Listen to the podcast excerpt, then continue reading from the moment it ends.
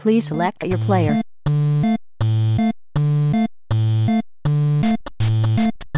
New player Tim has joined the game. A wild Dave emerges. Ben rolls a d20, but only gets one. Australia's greatest podcast. Said no person. Ever. Welcome Welcome to, to, another dungeon. dungeon. Hey, that was my line. Hello, everybody, and welcome to episode 45 of the Another Dungeon podcast. Joining me this week is Dave, Hello. a giant bottle of vodka, and Ben. With my giant bottle of Smarties. Oh, it's a tube of Smarties. Why do people eat Smarties? Um, They're because like the poor my- cousin of my M&Ms. mum is apologizing because she left a dog at home today and the dog went missing and I had to go find the dog and I found the dog and she gave me a giant thing of Smarties. So why did she punish you for finding the dog? Um, That's a good I guess they don't make mini M and M's this big, so. I think you should throw the tub back in her face and say, "I want M&Ms." Well, I'm thinking I can the buy one of those. I'm thinking I can buy one of those Humpty Dumpty Easter eggs still, and eat the beans out of that, then fill them up, then eat the beans, then fill it up, then eat the beans. you could do that. Yes, you could. Oh, that's vodka. Uh, not vodka. It's whiskey. Is it? Oh, you're talking Brown. about my bottle. I thought you had a bottle Yeah. of vodka. No, mine's mine's like didn't even make it to the shelf shelf scotch. Oh. So, does that mean it's good? That means it's was. crap. Is white It's actually label the really opposite nice. of black label? Is it cheaper than Johnnie Walker Red? It's about twenty bucks a bottle. Damn, Oh, it is that's cheap. cheaper. Mm. It's tasty though. Is this what happens when you're unemployed? you buy the tw- you buy a twenty dollar bottle of whiskey. I Yep. think I think And- the and haircut is what happens when he's unemployed. Yeah, I can't afford a Yeah. beard anymore either. You can't can't afford the beard oil. That to go. The Reaper Man came and took it. Uh, um, we're not talking about whiskey and Smarties this week, are we? No, uh, Whiskey Simulator won't be out till 2018, so it's a while off release. I think you could just pull that feature from GTA and try and make a game out of it. I guess. Hmm. That, that we should talk about that one topic, like drunk mechanics in video games, because I don't think any Well, games with done it VR, well. with VR, I think that they could possibly do a lot better. That's the future. I mean, your play space would have to be bigger. Yeah, that's it. the future. The future of all gaming is VR. No, no, no. and drunk your, simulators. Your player space doesn't have to be bigger. It just has to come with a whole bunch of like leftover Rock Band Guitar Hero equipment, and you set that up around the room in the play area, and you get points for how much of that you smash while in the drunk simulator. Okay. But the joke's on you because you have to actually pay for a replacement. Yeah, just like real life drunken vendors. Replace it. Would you believe I actually just put out for hard rubbish two drum kits and about four guitars recently? Oh no! What? Why didn't you tell us? What about the I revival? did. I posted on in Facebook. 2020, the 2020 Rock Band Seven revival. Then I'll Where am buy I going to get? I'll buy the Modern Connection retro themed guitar. See, The, the Beatles Rock Band Clever. remaster with DLC. Oh, that was that was great. I liked Beatles Rock Band and Green Day Rock Band and ACDC Rock Band. There's a, a better It time. seems like a game. It seems like a game where they didn't need to release separate versions. It could have just been a fifty dollar DLC. That's to the core game. You're paying for the brand. Yeah, but you yeah, you still actually have to pay a, for it, but Yeah, but with the Beatles one, for example, it was like sure it used the same core engine, but it had unique artwork. It had a unique Yeah. theme. It pl- followed the story of their Custom film clips. rise to songs. greatness. It, yeah, it was really really good. and Yeah, they had okay. a whole bunch of um, trivia and stuff that you unlocked as you played. Original photos. It's really cool. They they threw a lot of content in there to make it worth the price tag. I reckon. yeah. Well, I never played it, so I only ever bought the core ones and a few songs off the store. But anyway, do you reckon VR is the future of Rock Band? They'll try, but I doubt it'll succeed. Guitar think Hero it'll- Live was interesting with the whole live crowd experience. Um, moving that to VR would be the next logical step, but whether it's enough to revive a genre, I guess. I don't think it'll revive the genre, but I think it's a wise step. It can't hurt it. Like I don't think we need to revive the genre because um, we can now get Parappa the Rapper remastered, can't we? Oh yeah. that apparently controls as terribly as it did back in the day. yeah, that game is hard. I sat down to play the sequel not too long ago. I thought it'd be a walk in the park. It isn't. You have to press a lot of buttons very quickly. It's hard. I think I was listening to a couple of guys talk about it, and they're like, it, back then the control scheme was clunky, but I guess you didn't notice it because it was one of the first rhythm. But going back to it now, it's actually difficult to play because it's so clunky. Yeah. I saw um one YouTube channel did um an unboxing of a press kit thing they got, which was a build your own onion master. Basically, they just sent them An onion? they sent them an onion With a and a black bit of felt, and they're like, draw draw on the face and stick the felt everywhere. that was pretty funny. Yours for probably the best only thirty dollars a month. Uh, uh, yeah, I actually played Rock Band on the weekend for the first time in a Whoa. long time. which I was one? at the beta bar and drunk. Um, I don't know, whatever they had playing. More recent one. That's hard Cool. to tell. cool The story. three and four. Four, What was it? four is the Four? most Did they recent. change? Yeah, they didn't make that many changes, so it's hard to tell the difference between. It Four was had just the a- um four had the buttons on the the two sides of the guitar, didn't it? No, it was Guitar Hero Live, Oh, okay. where it had three black, three white. You're talking top. no, and I bottom. thought one of them had like inside of the neck and outside of the neck. Uh, yeah, it could be. I don't know. You threw all yours out, so what would you know? I didn't throw them all out. He kept his favorite one. he sits there and plays and remembers the old days. Summer still got of 2009. that was the one with the touchpad up the top, wasn't it? Yeah, there. No. Yeah, the that thing never yeah. worked properly. That worked all right. Did um? Did, have you bought the rhythm game on Switch? no, it's like some crazy Japanese Sorry, my headphone just school fell out. Ah, Is this guess actually a topic? No, No. we have wasted everybody's time. Wow. So this is just as we meandering do, intro. as we do every week. I've already forgotten what the topic. Well, what's the topic, Tim? well, what? No, hang on. I actually finished a game. Oh, So so it's the weekly game review. it is funny because I never finish games. Um, I've been trying to push my way through Andromeda, but I don't know. I, I'm playing it. in Oh, hang batches. on! Don't open that.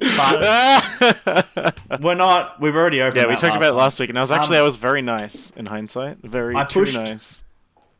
I pushed through Ghost Recon Wildlands. Yep. Um, and I only say push through because I didn't realize how much I had left to do. Oh, Um, it's quite quite a lengthy game, which was good.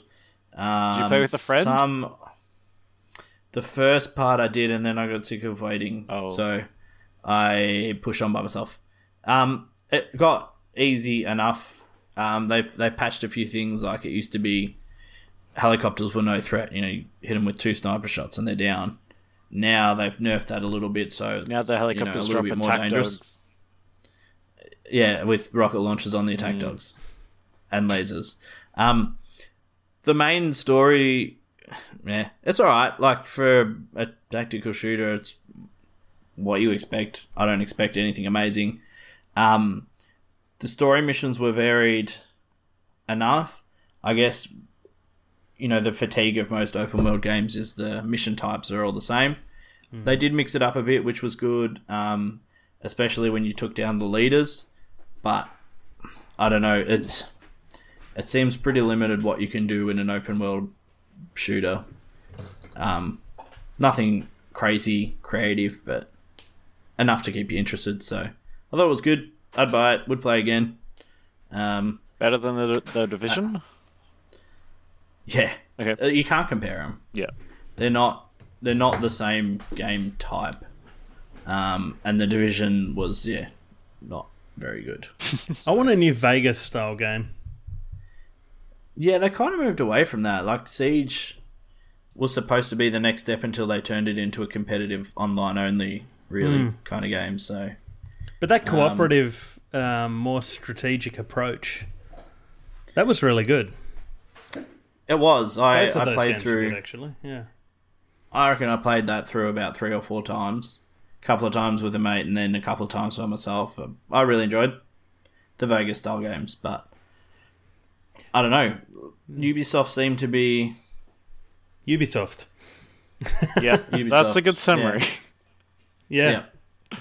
I don't know. I was thinking about this the other day. Like, a lot of, and it's just, I guess, the industry itself, but a lot of it's risk averse. Like, Oh yeah, you know, everyone talks about that. um, yeah, people talk about Microsoft, and you know, you look through their exclusives. A lot of them Have been cancelled. existing. Mm. Well, apart from cancel, yeah, Scalebound, like the only new IP they were going to have, and it's cancelled. yeah, Everything else is a continuation of a series in some form. Mm. Um, Sony's just dealt a massive blow with Horizon Zero Dawn, which I still haven't played and really want to.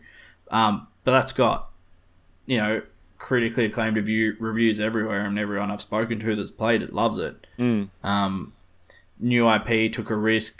I guess they took their time and did it well. Um, and Microsoft just seemed to be feeding cash back into the Halo Gears machine, Forza, State of Decay, which is already yeah, like what's new? Well, they're making the most powerful console ever. It's got 70, 200,000 gigaflops. And so they need to spend all that money on building that instead of on games because it's power that's important. that's- that's... what the everyday gamer wants in their house is power, raw power, a raw lightning bolt, a console powered by Zeus himself. I don't. I, I hmm. detect a hint of sarcasm in your voice. I think having a powerful console is good, but if Sure, got nothing to play on it, yeah, No, I think you hit on it before. That the problem is that they just become way too risk averse. Yeah. And yeah, I mean, I know it's always part of the cycle of business, but we seem way too heavy on that at the moment. Mm. Oh, yeah, I even read you an know, article other- where other than- Nintendo were being cautious about risk. They mentioned that in an interview. And so if Nintendo is talking about risk, then no one's safe. Yeah. Well, I mean, I, the only Ironically, thing I can, considering Yeah. you know how different Zelda was. but Yeah, yeah. yeah, I mean, they've always done that. They've they've always done their same core games and just gone Hmm. right. Another Mario Kart, right? Another side scroller Mario. You know. and and that works. That works for them because I guess with Nintendo they're a little bit different. I guess because they have characters that people recognize, and they don't. You know, it, it's been long enough that we've seen the same characters in a different game that you just like, what? Like if it's a Mario first-person shooter, I'll still buy it. It's it's Nintendo. I've played it's that. Mario. It's pretty good. On Super Nintendo. Yoshi You know, is But the thing Safari. is, right, with so perfect example, Splatoon, right? Mm-hmm. Nintendo's first person shooter for all arguable. It's not first Anytime, person. well, you know what I mean, isn't it? It's third, isn't It's it? third person, I but don't it know. plays I like can't FPS. remember. Like it's it's a shooter. Anyway, it's a shooter, and it was their first sort of shooter game. But the thing with Nintendo is usually, usually they're pretty spot on, and the stuff they put their brand name on, you can, you know you can rely on that. Um, which is going completely off the topic, if that was the topic. Um, what was the topic? It's this now. this is Dave taking a risk, it not paying off. Risk adverse. That's what I was How- saying. The, the How much problem of is that bottle that had if you, drank take, tonight? if you take a as a business, if you take a risk, it'll either pay off or it won't. Yeah. And the Yeah. chances of it paying off really well versus releasing another Assassin's Creed where you've got a guarantee that the point I was trying to get to before is that these companies like Ubisoft and Microsoft have enough of a baseline income with their stuff that they should be encouraging and pushing the genre and taking large they've got enough baseline to take that risk and go for something new i can understand smaller companies not doing it but those big guys um it's But just it's kind of the opposite. Like they've got shareholders they need to please. They need to make a baseline amount of money. but they can still the make smaller- the baseline with the other I, I Yeah, think but the smaller guys to break into the market need to separate themselves a little bit. So they seem to be Hmm. the ones taking the risk a bit more. I think and also then the big companies buy them out. And, they like blew themselves up by becoming these big international companies. So you've got different headquarters around the globe working on different parts of the game. I think it does lose cohesion even uh, with the risk factor in the equation. yeah, I've never I don't know, I understood think- that whole split studio crap. Hmm. Understand that you can work in this industry in particular, uh, being so digital. You can you can work with conferencing like we are now, etc., etc. But Well, I, don't don't understand why you would give your D team Mass Effect. That just doesn't make any sense business to me. We're Yeah. back to Mass Effect. it all comes back to Mass Effect. I don't know. I thought, not that I played a huge amount of Splatoon, but I actually really enjoyed what I did Oh, play. it's top notch. Um, and and I think that they, like you said, Nintendo don't put their name on something that they're not confident on, and I think they got a pretty good crowd, and they made a pretty kid friendly shooter, as kid friendly as you can make a shooter, I guess. it's Um, pretty kid friendly. It's a paint Yeah, paint game. it's paint, and the mechanics in it are slightly different to your normal shooters, so they did they did a lot of good things with it. Um, Yeah. but anyway, have you played anything apart from Guild Wars? No, mainly just phone games and Guild Wars, and tabletop games. Aside from Oh, that, we not don't- much really. We don't talk about tabletop here. Since not working, I've played surprisingly few video games. Wow, Doesn't make sense. It What doesn't. about you, Ben? I've been playing Persona 5.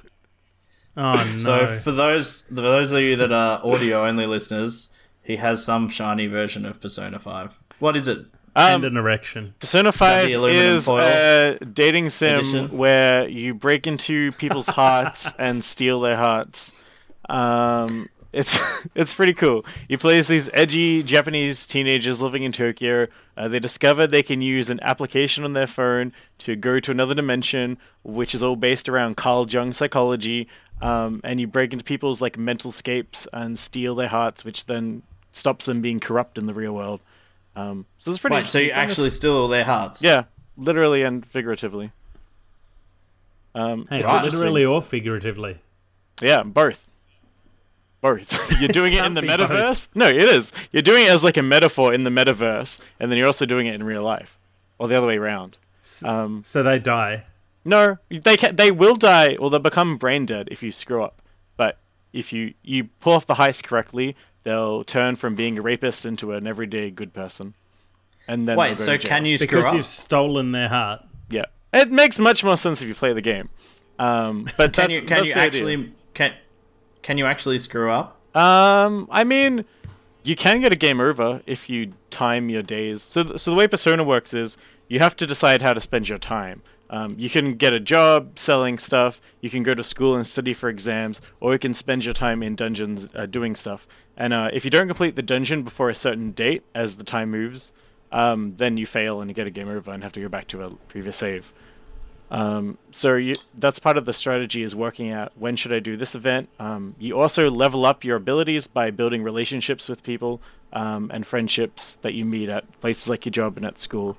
Um, so it's worth investing in social events and people um, as well as moving the story along. Um, it's all kind of a balance that makes you feel like you're really living in a busy, crowded Japan. So is it the same sort of format as the previous ones? Because I've played three and four. Um, it's pretty similar to four, um, with a few tweaks to the mechanics. Um, so randomized dungeons are gone. Uh, dungeons have much more form, and there's like a save point on each floor. Um, so it's not as brutal or as punishing. You don't have to leave a dungeon completely midway, um, which I like um, because it was just a bit too brutal having to complete a whole ten floor dungeon in one sitting. Um, it's a lot more stylish now. Um, the places you're robbing aren't like empty voids. It's fully like a museum with guards crawling around. There's a stealth kind of mechanic where you sneak up on the enemies to get the ambush on them, uh, rather than kind of like a random Okay. monster appears. Um, and combat um, is pretty similar. You're still working on finding an enemy's weakness, um, but if you manage to down all the enemies with your abilities uh, using the right weaknesses, um, then you can interrogate the enemies. You hold them up at gunpoint. Um, you can convince them to join your team, or you can destroy them. Um, it's pretty fun. Okay. Um, it, it's it's just a game that uh, it covers dark themes, but in a very silly way. It's a very enjoyable experience. Um, would recommend the Persona series if people haven't checked it out before. Um, but if Is you have played it and don't like point? it, um, yeah, well, each Persona game is pretty standalone, um, very loosely connected. Yeah. connected. Yeah, Yeah, not from a mechanics point of view. Story wise as well. It's they're a very loosely connected story. Okay. Problem I have with the Persona games is the same problem I have with the Tales games. They get to a point where I've just had enough playing, enough playing the game, and that's usually why I stop playing. Yeah.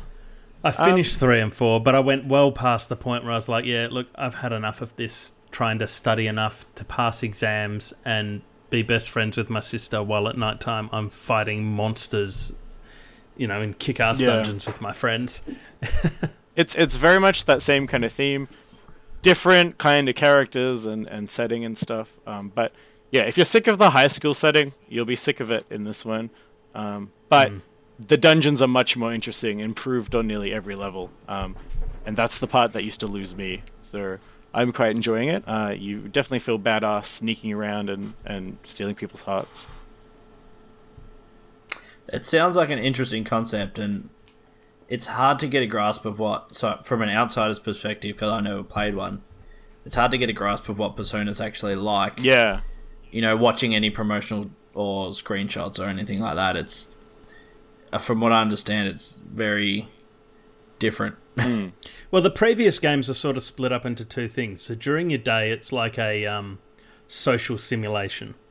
yeah, you're going to school, you're chatting with friends, you're doing going shopping, you're eating food, you're doing all this to, to sort of buff your social skills. And then at night time, you're choosing to either study or sleep or go and fight in dungeons, which are always sort of this metaphorical area that is just a whole base, a bunch of turn based combat. yeah. And that would be my probably- summary. That probably loses me too. The turn-based stuff. Well, so I think Persona does turn-based a lot better than other JRPGs. It's very quick-paced. Uh, you can go in and out of combat very quick. Um, it's very stylish. Animations are really good. Characters talk. Even the enemies are talking in this one. Um, the enemies Oh, have wow. voice acting. Yeah. Um, so it's pretty. It's pretty cool. It keeps you pretty engaged. Um, it. I don't know. In Persona Four, it got a bit draining at the very end of the game because enemies are like pretty lethal and brutal. But so far, I'm up to the second dungeon in Persona Five. It's it's really cruisy, really enjoyable. Um, yeah. Good. That's the Persona for casuals. Uh, well, no, because there's an intense difficulty, and if you die, it deletes the save data. Wow. Yeah. Well, the other personas always had um, what did they have? Very easy, easy, normal, hard, and very hard, right? Yeah. So if you wanted to just blitz through the combat, you could always chuck it on very easy, and then you don't have to worry about the combat at all. Yeah. Interesting. So, did we talk about the JonTron thing? I think we didn't. Oh, we don't need to talk about John. Tron. Why not? I don't know. He's a YouTuber. I'm pretty certain we touched on it at some point, or or you guys did on one that I listened to. Do you listen to the podcast? Yeah. Oh, we have two fans. one. Randall, you have company. No, no, I'm not a fan. I just Oh, listened to you it. just okay, fair enough. Out of compulsion. Um, So, on the back of that, Yooka-Laylee has been released now. Mhm. And it's a very mixed bag of reviews. Oh, yeah. I I was kind of considering picking it up because I love Banjo Kazooie as a kid. Mhm. But it's hard to get a gauge of where the game is Yeah. actually at. Um, I believe you have spent a little bit of time playing the game. Yeah, well, I, I backed the Kickstarter. Um, I played the game. Um, this is not the version I backed. I'm gonna wait for the Switch version, but I bought another copy just to give it a go because the Switch is indefinite. Um, it's good, but it I don't think it succeeds Banjo Kazooie. It, it may succeed Banjo Kazooie, but it definitely doesn't succeed Banjo Tooie, which is the one everyone remembers. Um, Really? yeah. So I'm a big fan of 3D platformers. Um, I like moving around a game world and having your buttons correlate to specifically a character's actions rather than a game where you navigate menus um, and stuff like that. Um, I like there to be as little metaphors as possible. so I really enjoy playing as uh, Yooka-Laylee. They're two really well designed characters. Um, their move sets are really fun. You can roll around up hills. You can bounce around. Uh, it's very classic feeling. Um, where I think the game feels different to Banjo Tooie comes down to polish, um, and I think Banjo Tooie and Banjo Kazooie were a lot more polished for two reasons. One, they were a lot more limited back then in terms of what could actually go into the Nintendo, Nintendo 64 cartridge. So things had to be really compressed, and and areas really had to be worked out and developed really well. Um, assets had to be all handmade, um, and um, oh, what was my other point going to be? Um, the other thing is um, yeah, I don't know. I think they don't have Nintendo's quality of seal, or they do, they're not as big a team as Rare was. Like Rare was a triple A game company back then, equivalent to what like EA or Bioware would be today. Um, but this is like a, a fan project by the group they were able to put back together from the Kickstarter funds. So assets Right. are kind of reused. It, it, it kind of you can tell it's a game made in Unity. Um, levels aren't quite as complex; they're a little bit more flat than the past. Uh, theming of areas is not as passionate or as uh, fluid. Um, and whilst the game isn't bad, it's completely playable. I haven't found any like gameplay bugs or anything. It just doesn't. There's feel- high praise. This game is playable. yeah, well, it just it's it's a great game, but it just doesn't feel as high polished. Like Banjo Tooie and Banjo Kazooie, Donkey Kong 64, they all have really high legacies to live up to because these are the games that were the Nintendo 64 era. Um, and this game definitely throws back to a lot of those things and recreates a lot of stuff. There's a lot of jokes. Um, there was a tie-in rap like the DK64 rap. Um, there's quizzes like in Banjo Kazooie, but nothing seems to succeed or evolve that gameplay very much. Um, one new mechanic is you can increase levels um, as well as unlock levels. So levels are in books, and you can put the pages, the like the jiggies you collect, into the book, and it gets bigger. And there's like three stages of the level, but that doesn't really enhance gameplay. If anything, that's more annoying because you don't know where things are until you've gone into the world multiple times. Um, the worlds are pretty big, but some of the objectives, like in Banjo Tooie, every objective there was a character you met, and the character was themed to match the world, and they talked Yeah. and were interesting. This has really fun characters with funny voices, but they're not necessarily themed to level. Some objectives are just like there's a pagey and a cagey, and you've got to hit a switch and it's just a little corner pocket switch and that's it that unlocks the cage like it's very much this is a mechanic we have drag and drop put that in the world this is a mechanic we have drag and drop put it in the world rather than the handmade crafted nintendo 64 era of we have to decide what goes in the level let's spend a day making this part of the level now this part it's Well, it's modern game I design never played. I never played Banjo Tooie. I only played Kazooie, and from what I remember, um, the levels were massive.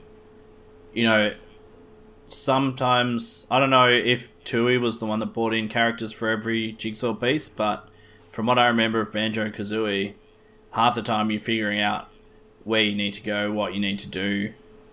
You know, you'd spend half an hour, an hour in each level trying Yeah. to find everything and trying to figure stuff out. And um, is there different abilities that you unlock in Yeah. Yooka-Laylee? so there's Does this guy eggs out of his mouth? There's a guy called Trowzer. Um, he's a snake wearing pants, trouser snake. It's pretty funny. Um, he sells you abilities, um, and the difference is you can buy. Each level has like three abilities. You can buy them in any order, um, and then Yeah. go in whatever direction you want. Um, so the game is a lot of time is spent looking around. Can I do this objective? Yes or no? Trying to make a visual memory map of, of where things are to come back to them later if you can't. Um, there's a hub world that's fun to explore. Um, I really missed hub worlds in games, um, so I really like that part. Um, but yeah, there's something about it being made in Unity and not tailor made. I can tell mechanics are clunky. Some puzzles they try to put a little bit of like physics into it, and the physics aren't quite refined enough.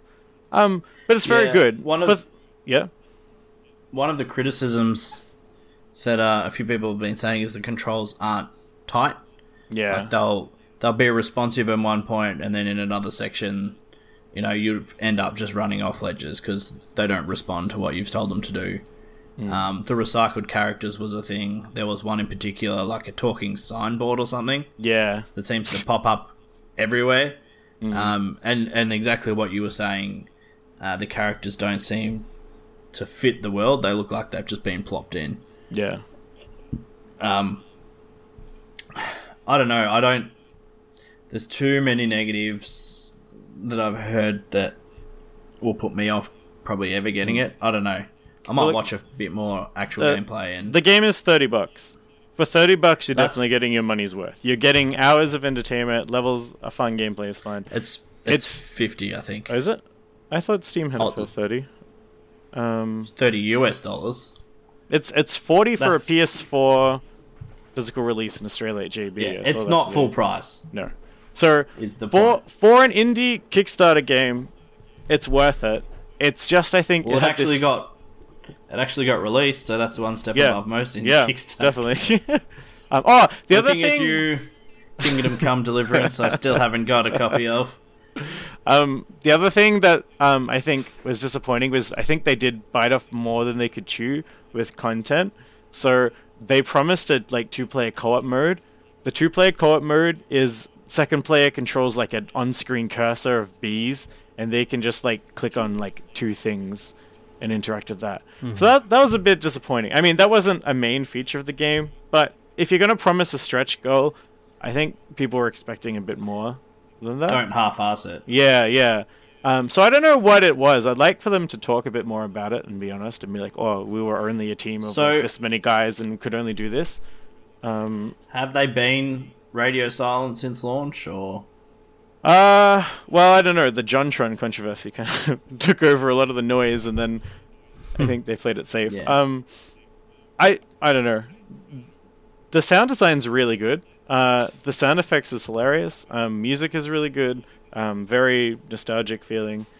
Um, See, I've heard that even the music is inconsistent, where it'll be really good in some places and then boring or not fitting in others. Yeah, I can see that. Uh, sound design I think as a whole. one of good. the one of yeah one of the I think one of the examples I had is you know running through the level the the music is nice and then when it got to a is it there a certain area or like a boss battle or something and they're like it just started blasting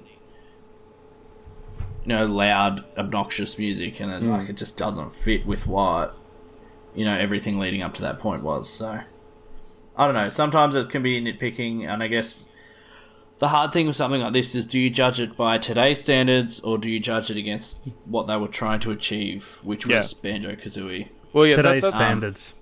Today's Yeah. standards, one hundred percent. I've I've got very strong feelings about nostalgia games. The the new ToeJam and Earl, the Banjo Kazooie, all the other stuff they talk about. What about the new Uh, Ratchet and Clank? That came Well, out they've kept this year they've kept year? making what the remake of the old. Hang on, we'll get onto that in a sec.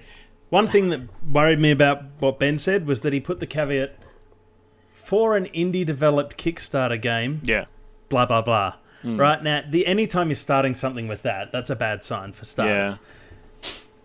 You, I, I prefer to judge a game based on its own merits, and these sorts of games generally feel to me that they're using an old game to get interest to begin with, and they're going to go down one of a few routes. Um, one, they're going to try and make it true to the original, which anyone who's played modern games who plays the original, and I'm a fan of the original, but I don't think they're a great controlling game by any means. They were definitely the best that Nintendo 64 had to offer. Hell, Mario 64 is still one of my favorite games, but the camera and the controls in that were pretty shitty. yeah. Um, Sorry, can I compared interrupt to for a sec? Hmm. Did you play the rare replay re-release of Banjo Kazooie and all that? no, I Okay. I got it and I downloaded it and I just never got around to playing it. The Xbox So Oh, that's right. I ran out of I ran good. out of room on my Xbox hard drive Yeah. because it had to Downloads install everything. everything. Yeah. So you your memories of Banjo Kazooie are from the 64 itself. Well, I played well that and about a year and a half, two years ago, when I set up my emulator arcade. Yeah. And I got a, a USB Nintendo 64 controller. Oh, I cool. replayed it on an emulator then. Um, that's when I replayed. I replayed the first half of Banjo Tooie or Kazooie. I can't remember one of them. Yeah. Um, and I replayed all of uh, Super Mario 64.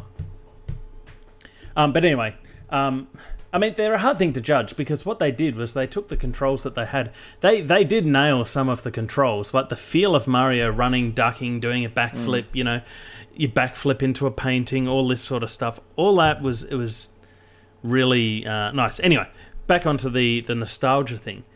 The second someone makes a game this late and it's not the same team or it's bits of a team that have got together and they're doing it on Kickstarter, it's changed it into a different beast.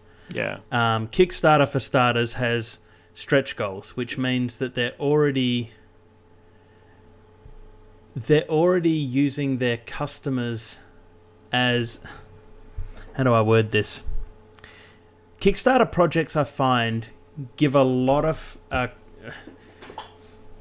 use their customers as sort of a, a quantifier for success. Yeah. So they offer all these stretch goals and stuff that they might not necessarily intend to have in the game, or in some cases, it's stuff that you you go, well, that's a good idea. Why isn't it in the game? Why is it a stretch goal? Especially in video games, quite often there's not any reason for it. Um, anyway, Sometimes there is, and sometimes there. Like if the, if one of your stretch goals is multiplayer, it's quite different from what I understand to program multiplayer versus Oh, single yeah. player. So that, that yeah, makes sense. And, but when you're video saying games we'll, does because if you're we'll add a new character in, and you're like, well, if you've Yeah. already got one in mind, why didn't you add it in the hmm. first place? Because we didn't have a million dollars. with- Yeah, Yeah, I guess that applies more with board games than the other because your your profit doesn't increase that much based on sales, but a digital video game it kind of does because anyone who does the digital distribution method doesn't really cost you a great deal to digitally distribute a game. Anyway, yeah. um, the other thing is that going back to what you originally said, in my mind, if you're doing a sequel to a game today, you need to make a game today that shows the same love and and attention to detail. Sequel Hmm? or spiritual successor? What's the difference? A spiritual successor is like Yooka-Laylee and banjo kazooie. A sequel is like Call of Duty and Call of Duty Two, and then Call of Duty Three. So what's the difference? one's a continuation of a series, and Yeah. one's a, a heavy nod slash throwback slash we So were a inspired sequel- by, I guess. A sequel will specifically Alright. reference the mechanics and continuity of a previous game. A spiritual successor will seek to emulate the essence of a previous title. Yeah, Okay. So see, I'm not a big fan of spiritual successors then, obviously. Yeah. And here's here's my best example of that is um, the Skylanders.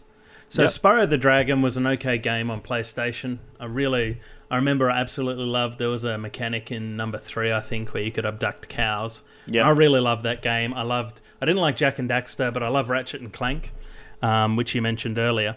Now, those games reached a point. Same with Rayman, actually. I didn't enjoy the original ones, but anyway, they reached a point, and then at some point, they went and gave it a reboot. In Spyro, it became Skylanders. Rayman, Well, it before became that, that. it was like two other Spyro series, but yeah. yeah, but the yeah, but you know what I mean. They used the characters and everything, and they they reinvented the game. Skylanders is a vast detachment from. uh, no, no, no. Black- But here's yep, Yes yep, but and no. ignore- yeah, alright, no. What I, what well- what I mean is is you know Spyro and whatever the hell came after it. I wasn't a PlayStation gamer. They, you know, they they were all relatively the same sort of action platformers, whatever you want to call them. yeah, and the then Skylander 3D. is a yeah.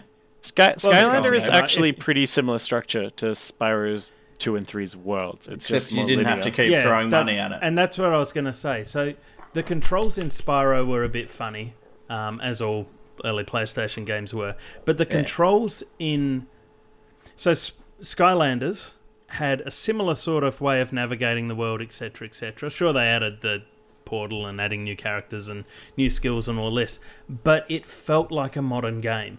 It was the same old thing, the same old objectives, um, with a new twist and a new mechanic, and it felt like a modern game, but it still felt like it was a Spyro game. Um, Rayman Origins, yeah, they kind of just went back to a 2D side scroller, so that's a bad example. Um, Ratchet and Clank, which you mentioned earlier, they remade it. What last year, the year before? A game based on the movie, based on the game. Well, the movie was a piece of shit. That was just all the cutscenes.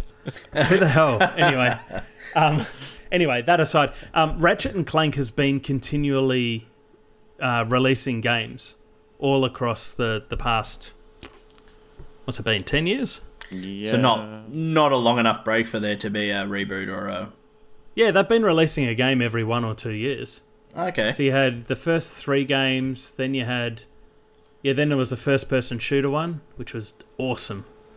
Um, and then you had there was Oh, one that been was only on the there Vita. Four-player or- only one. There was that DLC Quest Yeah, for Q Booty Force.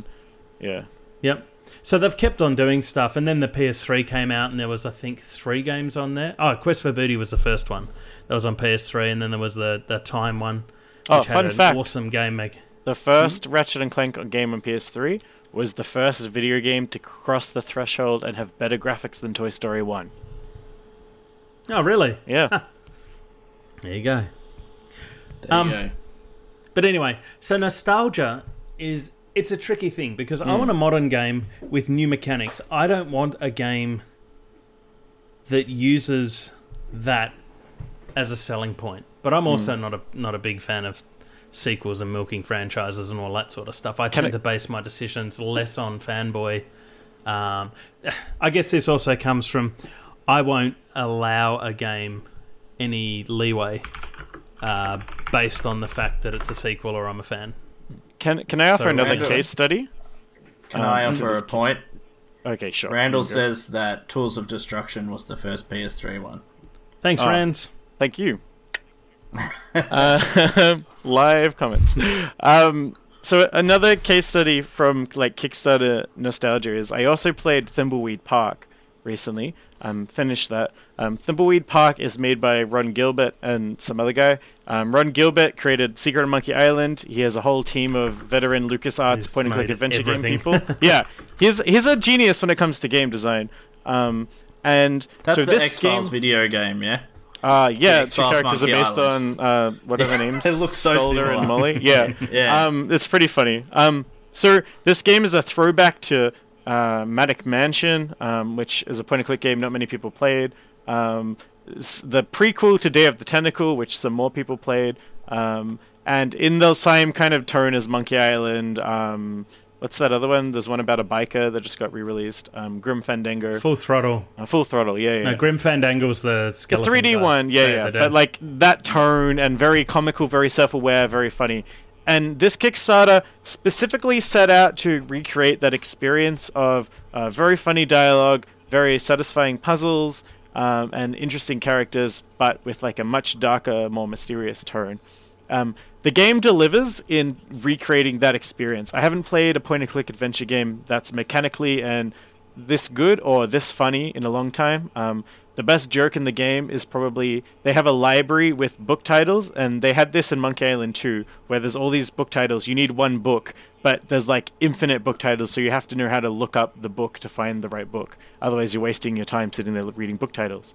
But this hmm. time they outsourced to Kickstarter backers and had the Kickstarter backers write the books. So you can sit there and read thousands of books about nonsense that waste your time. Um, one of the books is titled The Secret of Monkey Island, and if you read it, you're in for a treat. Um, but um, so that's pretty funny. There's a lot of jokes about uh, Kickstarter, um, video games, point and click adventure games. The characters kind of are aware they're in a game. It's very funny. Um, however, the game ends really abruptly because the developers had no end goal in mind. Their whole point of the game project in Kickstarter was to make a nostalgic feeling game experience, and they didn't really care how it ended. They didn't really care um, kind of where the story went. They just kept adding stuff and building up. It's a very funny story, very funny characters, very engaging, Was but it doesn't go story- anywhere. Was the story Well, that's a kick in the that point teeth good? to the backers. Well, here's the thing: the game promised the experience of being that. Like it, it, it was worded in a very specific way where I can't be mad at it because it was exactly what it said it was going to be, and it's nothing more than that. But at the same time, they yeah, said it wasn't going to. guess- The story wasn't con- going to conclude. Uh, I I gotta find the exact wording, I guess, but um, it, it they did mention something like the story was not the priority. It was about creating this experience, and like for instance, Broken Age, Tim Schafer's crap Kickstarter game. Um, Is that the one where you played the guy and the girl? Yeah, yeah, and the first part came Yeah. out a year before the second part. Um, that game took in way much more money. That game I do not like at all. It barely covers the mechanics of the point and click adventure game. The story, whilst completely brand new, just I don't didn't care much about it. I thought it was a big waste of Kickstarter time and money. Um, this game delivered a much better gameplay. Plays exactly like a classic point and click adventure game, um, but its story, I guess, what is good. It's worth checking out the story. It's very meta, a lot of twists, but it, it doesn't resolve anywhere.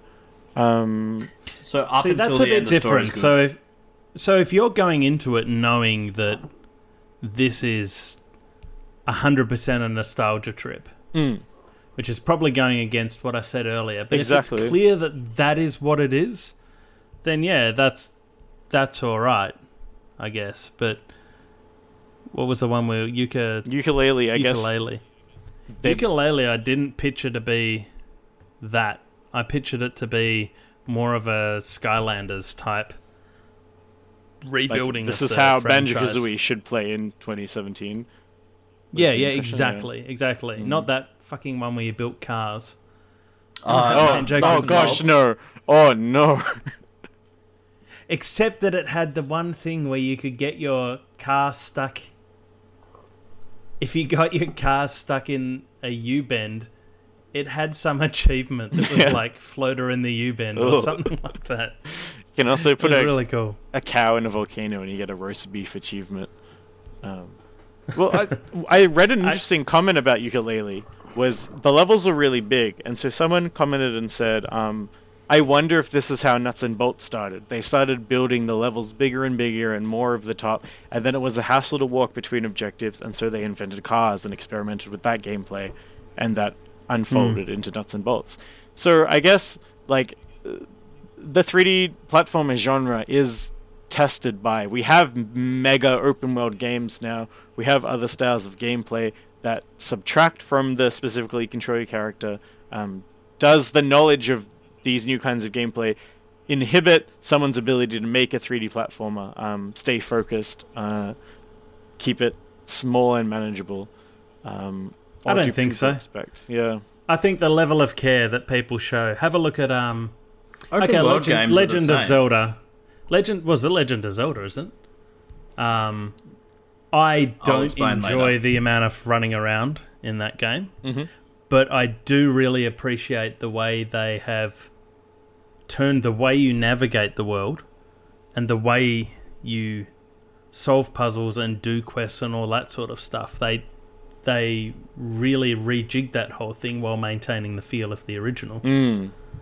See, Breath of the Wild is nearly feels like how a modern day 3D platformer should play. Uh, Mm. In that you can climb it, everything, you can set your own playground area of the, the sandbox world to play in. Um, Do you remember those things though that came out before it came out and it had like a map showing the original Legend of Zelda and then another game and then Skyrim? Oh, they do that with every of the Wild? GTA, and Yeah. yeah. Yeah. That just annoys me because I remember especially in GTA 3 was that the one with Samuel L. Jackson in it? I think that was it. San Andreas, I think it was. no, that's not GTA. Anyway, GBC. I got- San bored. Andreas. Yeah, San Andreas is GTA San Andreas. Oh, it's not a number. Technically five. Okay.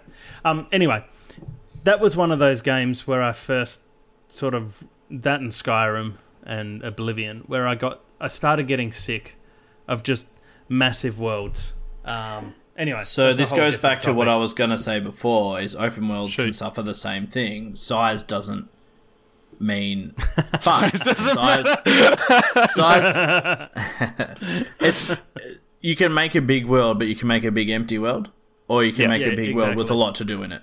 Yeah. So GTA right is a back rel- to where yeah. yeah. And this flicks back. Well, GTA actually had a lot of stuff in it, but it was That's the repeated thing. content to GTA populate the world. Whereas what But- Ben uh, was saying at the start of all this about Banjo Kazooie Yeah. was that it was a meticulously detailed world. It might not have had all the mechanics um, and and the size of other games, but every single part was well crafted to give you a decent experience. Yeah, and that that can make the difference in an open world game between a you know a, a good immersive game versus a you know this is a big world but I'm bored. Like Sky, Yeah. you you can even say the same between Skyrim and Oblivion.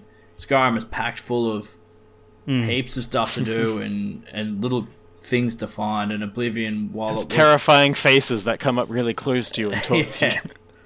Oblivion has Andromeda voice faces before Andromeda was out. Uh, you know, it was a big world, but it was vastly empty compared to Skyrim. Oh, they threw in portals everywhere that went to Yeah. one of four Oh. or five pre-built bloody Oblivion. yeah. It's not hell. It's Oblivion. It's a different plane. It's us. Um, Anyway, there are some good indie games coming out. What was the one I watched? The Sexy Brutal. Sexy Brutal. ah yes, that looks that really good. looks a, like a pretty cool mechanic. Like, What is the sexy You're playing- brutal? so you, you you're playing. I you think- obviously don't read articles on another dungeon, do you? Uh, I bet you Tim didn't even read about it at another dungeon. no, I, I watched it. I watched a video on another YouTube channel. Um, It's on our YouTube channel. Is oh it? my god, you traitor! well, it doesn't matter. You can't get ad revenue because it's not your content. Um, so it, I think it takes place in a mansion, but the the the basic premise from what I saw at the start is you, you wander around and you watch what's going on. At some point, something will happen. So in this point, a character dies, and so it's up to you to figure out how they die, and you can rewind time. So you'll rewind back far enough to a point where you can stop it. And so then you've got to search for a way to stop it. So in this particular one, the person gets shot. And if you watch a couple of characters go around, someone throws out a blank cartridge which you can pick up, put in the gun, stop this person from getting shot. But it's a whole you wander around from room to room as time goes by in real time. You can't stay in the same room as the murderer for too long. Um, Wait, it goes by in real time. yeah, yeah. So you you go by, you can follow the victim up until the point of their death, rewind time, and then Oh, right. Trace someone else, and then rewind time. So you can you're constantly like playing out. Hitman, but like you can follow Yeah, the scripts of the characters. You're, I think you're trying to stop Mask people from dying. Yeah, uh, well, it, funny you mentioned Majora's Mask. At the end of the demo I watched, um, the person they saved took their mask off. You took their mask, and you got a new ability. oh, that's um, cool. and that's that's when they stopped playing. But the whole yeah, the whole concept of it seems really clever, and it's that type of yeah. smaller indie game that I like idea. because the mechanics are different. They're bringing something to the table. It's not a hey, here's a half-assed nostalgia throwback. We made it eight bit, yay! yeah, definitely. You There's play a as a game that was princess very. stopping a kingdom of evil. There was a similar game on um, DS. I can't remember what it was. Where Ghost Trick. I think, it they were ends up that you. it. Yeah, Ghost Trick. That was Yeah. it. Ghost Trick. So you and each time you changed something in the day, different events unfolded. So you then had to follow that through that uh, that series of events and keep going back and forth yeah. and trying to find the right. Anyway, um, this sort of reminded me about that and the sort of Groundhog Day, you know, repeating the same day um, from doing different things, etc., etc. Well, it's But yeah. gameplay that's um making use of the fact that of how games work. Like there's mechanics put in place around how NPCs will interact and move and stuff, and you as the Mm. player are then following that, and the game is built around the game running, which I think is what makes it fun. It's within the systems, clearly defined systems of the game. It and you looks- should see how it looks too. It looks All right, I'll go amazing. look at the Yeah, stylistically, it looks pretty cool too. So www.anotherdungeon.com Sexy slash sexy hyphy brutal hyphy physical hyphen release hyphen arriving hyphen April hyphen 11. what Get you should that? actually We're part of the insert- Hyphen Brewers podcast network. That's hyphen. Um, hyphen Or just go to brewers. anotherdungeon.com and search sexy brutal. Speaking speaking of indie games, Yes. um, someone and uh, let me grab his name. no, let's not grab his. Let's not grab his name because that's bullying. So the creator, the creative director, sorry, of RiME. Ah, Raúl has, Rubio. um, sorry, Raúl Ru- We're not- Rubio. no, that's bullying. That's cyberbullying. sorry. um, Has recently gone back through two years of NeoGaf comments about his game. so you not have a game to and- develop? Why has he got so much free time? Uh, I don't know, and I don't know why he chose to do it now. But he went back through all these nasty comments, uh, and cried for two days straight. He said. so, Yeah. while it's kind of funny, it's also cyberbullying and also really cruel. Um, he said, and Well, I, it's not cyberbullying. They weren't targeting him. Uh, Well, look, they could possibly have been. than- I didn't read through it. Um, it's it's interesting. He said that he would have stopped developing his game if if he would have been reading it through the process, which is like that'd be pretty disheartening, especially if it's a you know most indie projects are passion projects, um, and to be crushed. But I guess if you're making a video game, you should understand that what people on the internet are like to a degree. I think Um, these days you also have to understand like the culture of different websites. Um, it's my understanding that NeoGaf has a really specific tone, and Oh, yeah. people have specific Very elitist. voices I've and never elitists, been on it. and they they also are in rival to 4chan's V board. Um, is my understanding. They're like two different camps of opinions about what makes good video game design.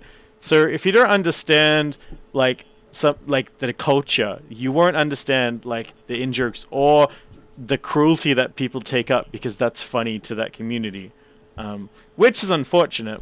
Um, I've never been mean on the internet before, um, but no, me neither. my mama raised me That's right. why. but That's why my Steam name is not a troll because I'm not ever mean to anyone. mine's Mr. Nice Guy Fedora Wearer, forty-seven. That's no. Um, yeah, I don't know. I, I guess you have to know that, but um, that sucks. If you're making a game and people tear it apart, that Yeah. that sucks. Especially because it's not even out yet. Like, if you make Yeah. a game like No Man's Sky and people tear it apart, that's fair enough. Yeah. But if you haven't even released it, and what you're saying that um, a lot of people's opinions were based on a rumor started about a, a press release video, I think. Yeah, the, there was No, but d- don't forget that a lot of the footage that they were talking about that was legitimate. Yeah, so the E3 footage. Uh, yeah, it was what all was it, was So- all generated. It wasn't actual Yeah. game. It was done up like gameplay, but it wasn't da- gameplay. And the reason for that was that Sony had only given the developers their dev kits for a set amount of time, so that's all they could. That's all they could do. However, they didn't present it as but you can't get presented it as gameplay footage. So you can't get butthurt about that because that happens at E3 all the time. yeah, just like, look at No, no Man's non-gameplay- Sky and how. Yeah, that was gameplay. It was just um, no, it wasn't. It was It's extremely not scripted. gameplay. The world was hand built, not randomly generated. Anyway, um, onto some. Yeah, but for a, that sort of game, you'd probably. I stack the deck when I do um, gameplay videos for, um, you know, teaching people how to play or showing What? people through a game. What? you stacked the deck. You heard it here What? first. Scandal. Non- Yeah. If I'm te- so non- when you when you learn how to play the Pokemon game, they've got a stacked deck and they've got instructions, so it knows what cards you're getting next. So I don't think having a pre-built versus randomly generated world is a bad thing because it allows you to show off what you want to show off. in. Uh, what about when But I mean, that's not. features don't make it into the yeah, that's game? different. Yeah, That's which is what And the when No you Man's do- Sky did. yeah, and when you do a Watch Dogs and show something Oh yeah, very far from that the first end trailer was Anyway. Anyway, onto some Yeah. better news. It doesn't start good, but it ends good. Um, Hang on, just before we leave off on that other one. No, it's too late. The Alright, call. go on. Go, go, Dave, quick. You're not on that it's all often. Alright, he's drinking.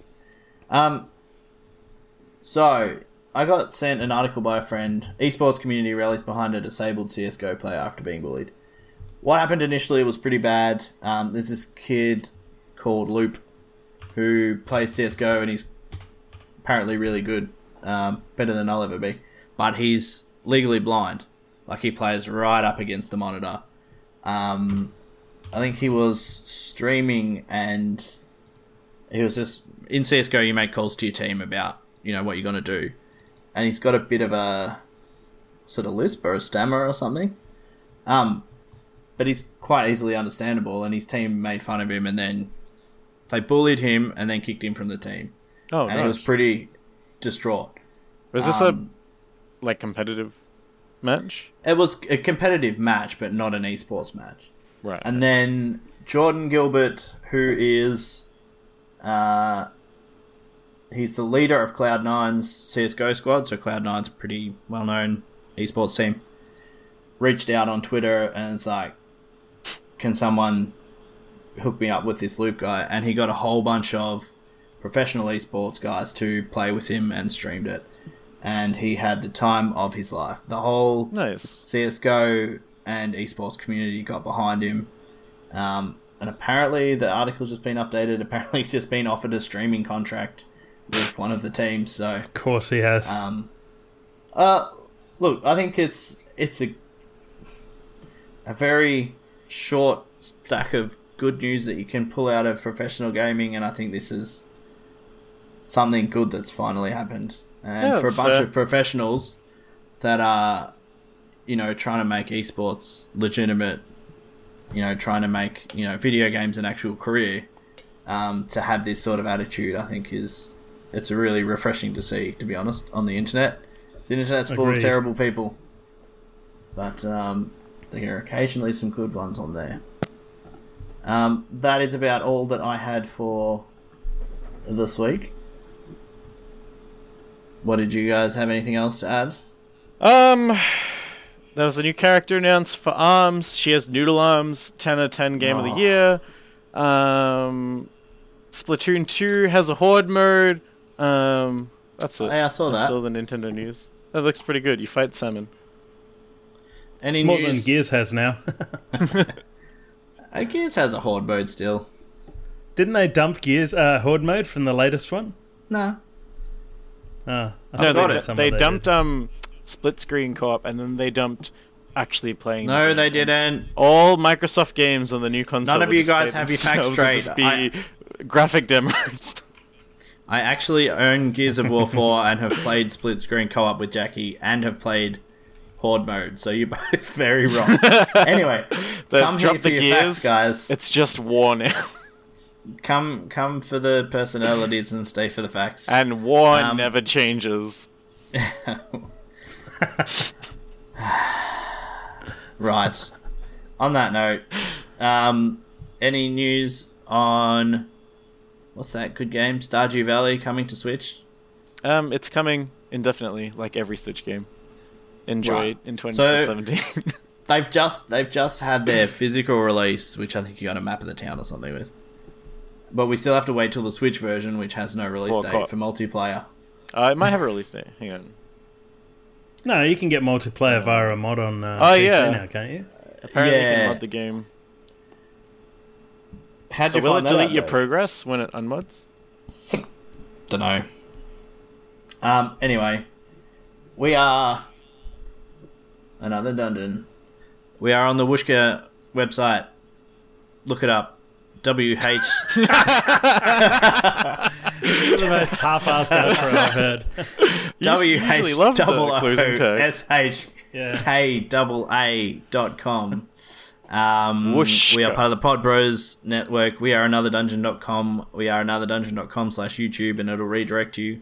We are at twitch.tv slash another dungeon, which is where you're watching right now, Randall. Hi, Randall. Thanks, Randall. Hi, Randall. Hi, Randall. Um, we love you, Randall. Mwah. We are on iTunes. Where else are we? Oh, we're at another dungeon on Twitter. We're facebook.com slash another dungeon, and we have an AD Gamers group, which is open to everybody. Um, And uh, if you go to written in the Kickstarter.com, you can back on your Kickstarter to bring back the original DeFat podcast. We're creating an all new nostalgic podcast experience. Uh, one of our stretch goals is we'll bring back Andy, um, but only if you donate $500 million, which is the exact cost we need to develop this podcast. That's a, that's exactly the amount of money we need to get the internet to pay. We will So talk about Andy can nothing new. We will rehash popular old topics like um, What was the Super first Mario Dungeon? 3D World. And All we'll do is we'll re-record the Another Dungeon podcast under the DeFap name. Or just uh, grab grab the old DeFap one and put one of those um, ABC radio filters over the top of it. So it sounds old. Uh, thank you for listening, everybody. And join us next time when Dave drinks an entire bottle of vodka. Chug. Chug. I don't like chug, vodka. chug. Why do you keep saying vodka? Um, It's penny whiskey. when when Dave drinks an entire slab of UDL. You don't know my drinking habits very well. When Dave drinks a bottle of bleach. Straight gonna from provide the, the pro- toilet bowl. When Is this provided bleach? Yes, Uh, sponsored. I, It's in part of this month's bleach crate for thirty dollars a month. You can get bleach shipped straight to your house.